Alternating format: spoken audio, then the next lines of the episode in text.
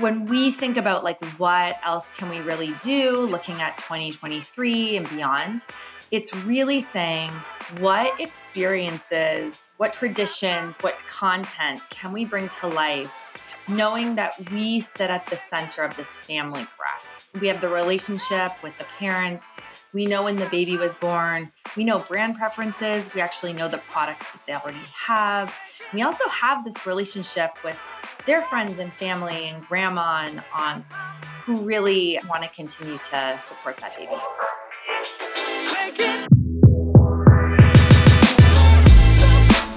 You're listening to Retail Remix, your inside access to candid conversations with the people shaping retail's future. Here's your host, Alicia Esposito. If you've listened to this show before, you know I am extremely passionate about spotlighting brands and retailers that not only understand their customers, but are willing to innovate and find ways to solve their consumers' most complex problems. Babylist has been able to do just that by focusing on content, curation, and of course, connection to resources and tools that help consumers make the best decisions for a very important life stage. As a Babylist user and follower, I was thrilled to sit down with Natalie Gordon, founder and CEO of the company. It was truly enlightening to hear her perspectives on why she started the business, how she feels it has evolved, especially in the age of social media, and what new investments the brand is making to ensure that it's connecting with not just parents, but the overall family of caregivers and loved ones in such an exciting but overwhelming time. Listen in, because even if you're not in this baby category, I think honestly all retailers and brands can take a page or two from the Babylist playbook. Natalie, as a Babylist fan and user, it is an honor to have you on the show. Thank you so much for being here. Thanks so much for having me. It's really great to be here, Alicia. So you started Babylist more than 10 years ago at this point. Let's start at the beginning. What was your inspiration for starting the business in the first place? Before Babylist, I was a software engineer. And 11 years ago, I was pregnant with my first son. Now he is in middle school. And I like to think the business itself is in middle school. And I was going through this experience myself. And the experience was choosing all of the products that like our family was going to need with this new baby, creating my baby registry itself to send it out to friends and family who really wanted to support us as we had our son. And I truly saw where the gaps were in the market. And I built Babylist as the tool, the resource that I wanted myself. And I think there were some very key parts to the offering that were there on day one that really are still core to what we do. One was this idea that you're not going to find everything you need for your baby in one store. And so you want a registry that works great across retailers. Another was when you send it out to your 40 friends and family, you want it to look really good and you want it to work well. And at this time, 11 years ago, every competitor on the market was pink and blue, like very baby-like or like that aesthetic, not cool. That's what I would describe it as. And then the third was you want a way to ask for things that are, I like to describe it as things that are particularly meaningful to each family. For our family, we had a German Shepherd and someone who could actually come and take our dog on her morning walk was a priceless gift. And so it was a way to really ask for those really meaningful things that you couldn't find in a store. And I had no idea it's what I was going to do for a decade. And just to kind of flash forward, last year in 2021, this registry platform drove over $700 million of commerce across retailers in GMV. Wow. Wow, that's amazing. So digging a little bit deeper into the what was missing side of things, right? Because I feel like the most powerful businesses are rooted in firsthand experiences, which this very much was. And it also kind of taps into those gaps in the market, the challenges that seem to rise up time and time again. And I feel like when you're a expecting parent, like it's overwhelming, right? And you talked about how a lot of the products you need are from different places, different retailers. So that's one area of complexity for sure. I loved the mention of like deeper, more meaningful gifts and experiences that you can add to that registry as a gift. But what else was kind of missing from, you know, this entire experience, especially through the lens of online and digital experiences, right? Like, how did you believe these gaps were kind of impacting your experience, not just while you were pregnant, but like in those early days even of like being a parent? Like, what was missing from that whole experience? I can tell you maybe how the product really has progressed in a very specific way, or how Babylist has progressed. So in this original version of it, it was like, this is this great registry, go off into the internet, choose all of your products, and you can add them to your Babylist registry. And we really made a shift, this might have been 7 years ago, 8 years ago, into making Babylist the destination itself to help you make these 100 product decisions. I had heard from a user, she said, when I signed up for Babylist and you told me to go off into the web, like I just felt like I was doing something wrong. And for me, it mapped, even regardless of online or not, the thing people will still say who remember Babies R Us and that moment of walking into Babies R Us when you were pregnant and had to actually choose these products is, I walked in and I was completely overwhelmed, or I walked in and tears came to my eyes and I immediately left. And so that's actually been the challenge that like we've been attacking specifically for this category. So we're a destination. We are going to help you make these 100 product decisions, and we are going to give you confidence in the decisions you make. We have some like core philosophies in how we do this. The products that are right for each family are different. There's no product that's like right for every single family out there. And we're going to help you find what works for you. And that is true across like very different income levels. Everyone can be a great parent. Everyone can make these product decisions. We do that in a lot of ways. The first way we did it, and this is still something people mention to me all the time, is we have the best guides for these products. So this was before the Wirecutter. It's when really you were going on the internet to find these, you would find 27 products in a slideshow. These deeply researched editorial guides, they are written for people who are not parents yet, but who are very intelligent. And it's written for that first-time parent from someone. The voice is really, it's your big sister. She's a few years ahead of you. And she's trying to be really helpful, both in telling you the pros and the cons of things, actually also telling you, if you don't buy this product, like how could you get around it? Can you? Do you even really need this? And so we do a great job with that content. After we really had real success there, we really tackled video.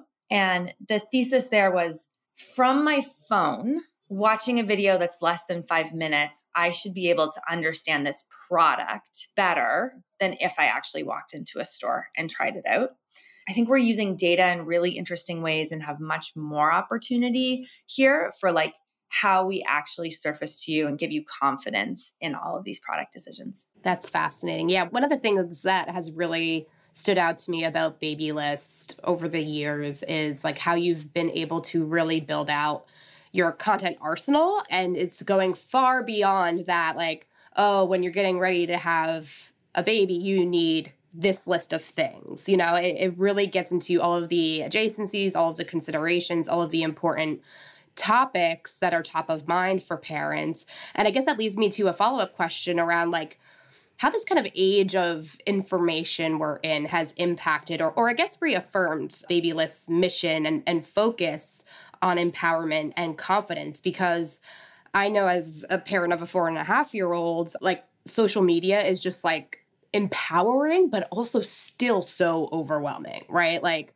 the volume of like different influencer accounts and blogs and platforms and resources. Like, it's great that I have one-click access to all of this, but I still feel like being able to focus, to your point, like what's right for me still feels so overwhelming. So like, how does Babylist think about like this era, or you personally, and how is it guiding you, I guess, from a strategic and tactical perspective? Yeah, I think at its worst, it feels very judgmental. Like, you're going to be a bad mom if you make this decision, this parenting decision, this product decision.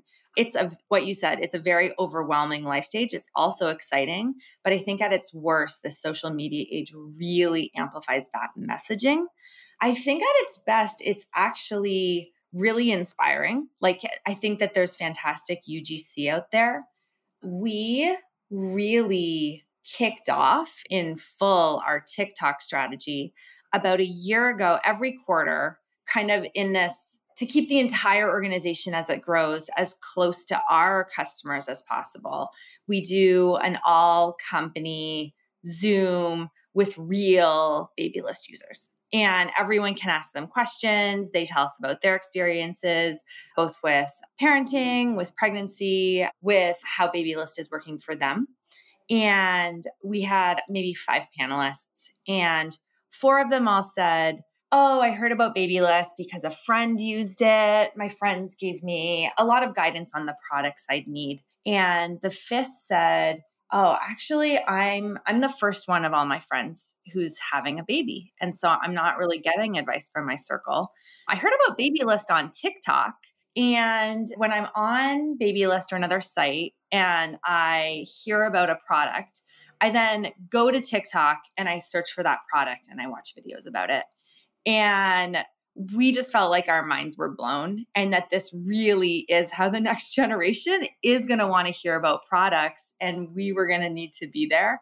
It was pretty exciting. And kind of to fast forward where we are today, we have 700,000 plus TikTok followers, and that's really growing. And we see that core to maybe both what you were saying, like harnessing the social media age and how it's changing, as well as making sure that what we do in our offering stays relevant for this next generation of parents. That's so exciting. And I have to ask, is that challenging at all for your team? Like, are there any challenges like your team faces in providing this level of support, you know, being in the appropriate channels, adhering to those different guidelines? Like, I guess I'm looking at this through the lens of a content person. Like, how do you balance like that scale, but like also still remaining relevant and also just keeping team bandwidth and resources in check? Does that get hard at all? Yeah, I think you're naming a really true thing. We try to tie it to focus. So it's where are we really focused right now? So we had been very focused on YouTube as a platform. And I believe at the time that we said we're going to have a real focus on TikTok, it wasn't us actually saying we're going to have a focus on every single channel out there. It was very specific. So you're not going to see Babylist tweeting on Twitter, but we were very focused about this as a core channel. I think focus is actually one of our like core values. And I think it's the key to how we've built this business so profitably over time. It's by being like very focused and actually cutting to where we've gotten to with a pretty lean team. No, that's great. And I assume there's like this combination of like branded content and user-generated content as well, because you noted like there's so much great content out there. So how do you go about determining like what is best for like the branded voice and like the branded creators to create something on versus like, oh, our customers can actually tell this story better, and like, let's mine that and use it effectively across these channels? Oh, that's a great question. I'm not involved personally in those decisions, but I think our team does it incredibly well. I think that the core guiding value there is to really put the user in the center of it and say like, what does the user want to hear about this? I know that we produced, this is one specific TikTok about car seat safety, and that I had over 1 million organic views. I think content like that we can likely speak best to.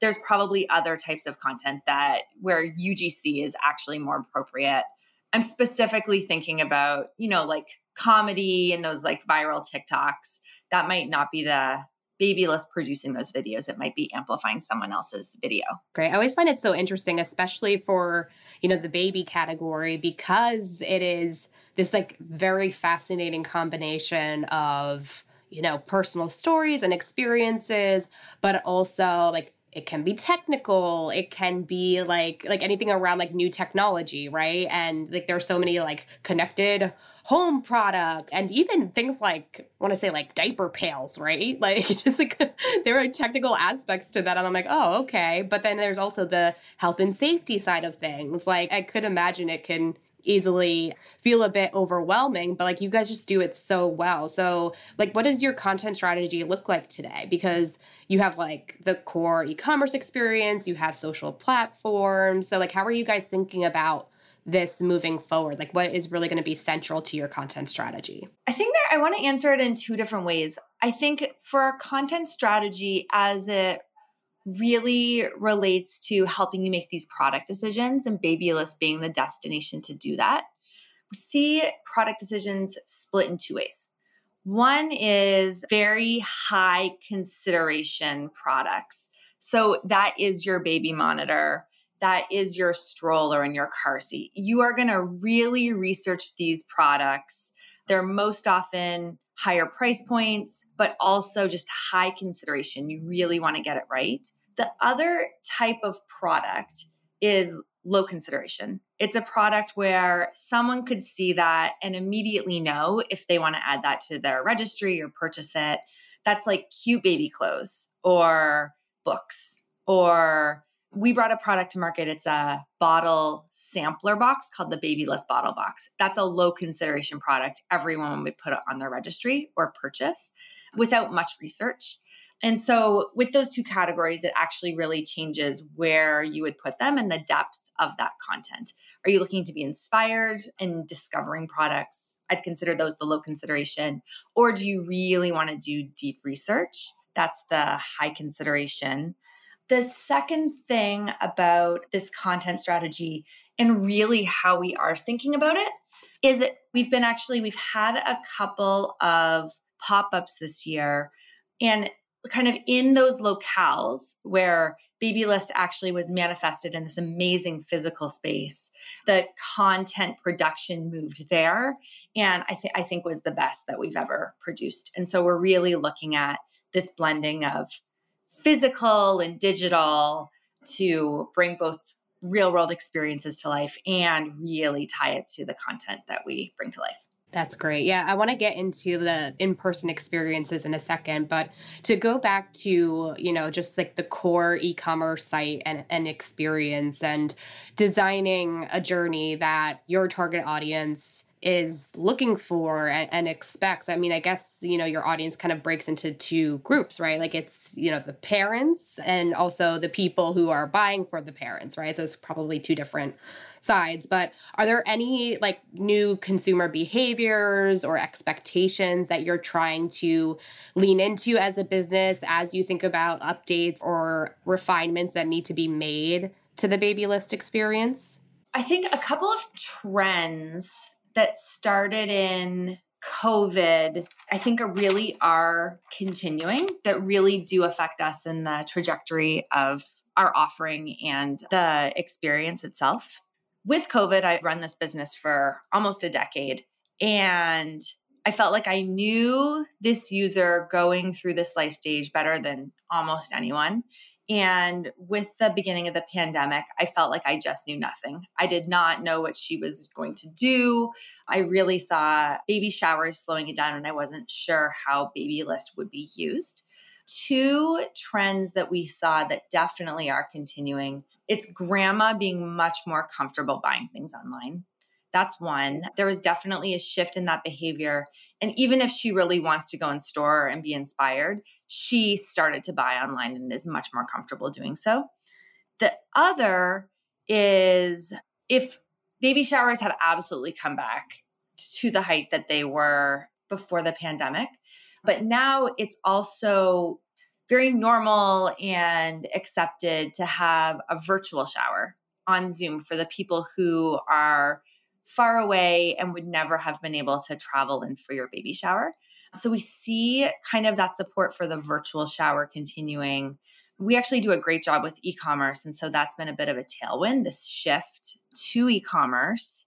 And I think maybe, I feel like the trends caught up with us a bit for what this content and commerce experience really could look like. That's great. Yeah, definitely a lot of interesting trends happening in this space. So to that end, as you think about that convergence of content and commerce and, you know, all of the new ways parents are trying to prepare for this life stage and, you know, family members are trying to support them in the process, are there any key investments that you've made or priorities for your e-commerce experience? Anything new or exciting that you've implemented in order to kind of further capitalize on these trends and really make that experience as seamless as possible? Yeah, we're always improving. The thing I'm actually the most excited about right now is really thinking about how we engage with all of our users. And you touched on it. We have this deep, engaged relationship with the expecting parents and the new parents. They're visiting us every single day. They trust us. They know the brand. And then they send out their registry to their friends and family. And up until this year, we actually had a transactional relationship with those family members. And so before someone was a grandma, Babylist would help her purchase that car seat or that crib for her new grandbaby. And then we actually really never spoke to her again. And that's actually where we've made a ton of progress this year, is really continuing this engaged relationship with grandma and aunts and family and friends who care about their new roles and are going to continue to support this family and this baby, both before baby is here, but also after the birth. And when we think about like, what else can we really do looking at 2023 and beyond, it's really saying, what experiences, what traditions, what content can we bring to life, knowing that we sit at the center of this family graph? We have the relationship with the parents. We know when the baby was born. We know brand preferences. We actually know the products that they already have. We also have this relationship with their friends and family and grandma and aunts who really want to continue to support that baby. It's something I think we're uniquely positioned to do. And so I think that's something that I'm particularly excited about. Yeah, that's amazing. So we did briefly talk about the pop-ups that you've done. So I want to kind of connect this idea of continuing the relationship with the user, with the customer, and being a resource and being there for them, you know, across all channels, across all life stages. So, I mean, tell us about the pop-up experiences, you know, what the learnings were in that process, and maybe how you kind of bring that Babylist promise and mission to life through the physical experience. Because I always find like it interesting how brands make that journey or make that transition from very digital, online only to like a physical representation and experience. It was amazing because I've led this digital only brand that's never had the physical experience that you're talking about. And we did a series of pop-ups this year, and the team just nailed it. When I walked in, they got the brand so right. They got the experience so right. It was called Babylist Cribs. And basically they created this experience in a home setting where you could see products where they would actually be used. And so rather than seeing high chairs on a wall, you would actually see high chairs around a table. Now, I guess it's funny, the rise of QR codes means that you can now deeply research that product by scanning the QR code. You can actually purchase it. You can add it to your registry. And I think I felt so much confidence really in this being a core strategy from us, how well the brand came to life and the experience. The learning was actually the user engagement. When they were walking through this space, they were staying much longer than we had guessed. They were looking at every single product carefully. They were taking videos. It was actually really phenomenal and really told me that this is a place we should invest. I think we are really looking at experiences like that with this showroom element. It's very different than that experience when you walk into the big box store. I've done research in big box stores, and I've stood there on a Saturday morning and watched family after family go to the car seat and stroller section. There's no one helping them, and they look close to tears. We're really trying to create the opposite of that experience. You walk in and you feel inspired and you can actually try out products. We had a stroller track with multiple terrains that you could actually push the stroller around and see how it handles. So it's really bringing things like that to life for consumers so they can make the product decision. While it's very inventory light, they don't actually have to walk out with the stroller. In fact, they're going to add it to their registry and someone's going to make that purchase for them 2 months later. Right. Yeah. I've definitely been there, done that as far as feeling close to tears looking at something, especially something as critical as a stroller or even a high chair, right? It's funny how, you know, you sometimes don't consider scale or like context of your space while searching for something in a traditional big box store because it's just like rows and rows of stuff. So it's kind of hard to decipher what's the best option for you. So I love that more curated and contextual approach. So you kind of alluded to this being a key area for you guys to invest. So is it safe to assume that there will be more cribs in the future? Yes. It's safe to assume that Babylist will not be just online only in coming years. Very exciting. So to that end, I mean, like as you are thinking about the future, Natalie, and, you know, thinking about how Babylist is always evolving and adapting to consumer needs and expectations. I'm curious what you think the unique advantages are like for your business, especially from like a merchandising and supply chain standpoint, because I know that was a big struggle for a lot of brands and retailers. It still is for many, but like what capabilities or technical areas does Babylist have in order to remain agile and remain customer focused in light of, you know, all of these changes and disruptions? Yeah, there have been so many challenges with supply chain. And if you think about what that means to our consumers, they're having a baby and they need that car seat when they need it because baby's coming. They can't wait 3 months like they might wait for a couch. We have a couple really core advantages and really core competencies we've built here. Baby products themselves aren't actually very seasonal. So it's not very fashion-based. Car seats that are sold this month will be sold in 6 months. So it's quite predictable in that way. And if you think about the registry itself, we actually have this incredible predictor of demand. And that's really looking for this very specific product. Was it added to registries? What color was it added to registries? And then from all of that information, looking at how products are added to registries and really on an actual SKU level, we can predict demand for when that user or gift giver is actually going to make that purchase. We can share that information with our vendors and really plan our own inventory to that end. And so that's really helped us navigate that, really make sure that we have great in-stock levels. We've made huge improvements on our ability to get products into users' hands faster, really relying on this data and the specific behavior that we see in this really core advantage of the registry and predicting all of this behavior. That's amazing. And it's great that there's an alignment and sharing of information with your partners, right? Because I know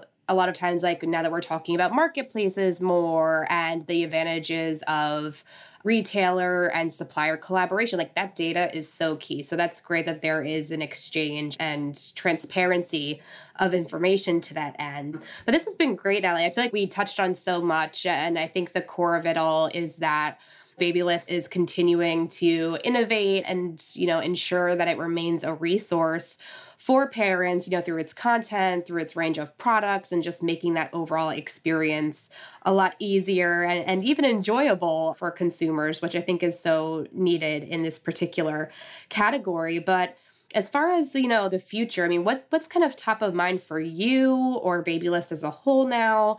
Like, what behaviors or trends are you kind of tapping into or watching even? Like, I know we talked a little bit about, like, the pandemic trends that you think are sticking around. So is there anything in particular you're drilling into and you're excited to explore further in the future? Yeah.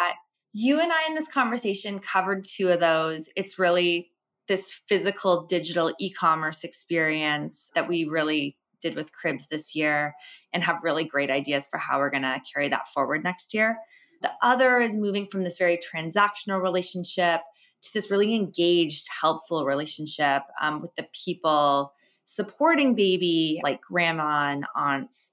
I think there's a third that we're really excited about and looking to see where we can really add value for our users. And that's really in this like health and wellness space, because that's so important to our audience. I love that. Very exciting. Like, we've been seeing mental health, wellness, self-care really come into the forefront of a lot of decisions, but I think especially for millennials, for Gen Z consumers, and of course, Gen Z is getting older, you know, depending on which year they were born, are becoming parents in some cases.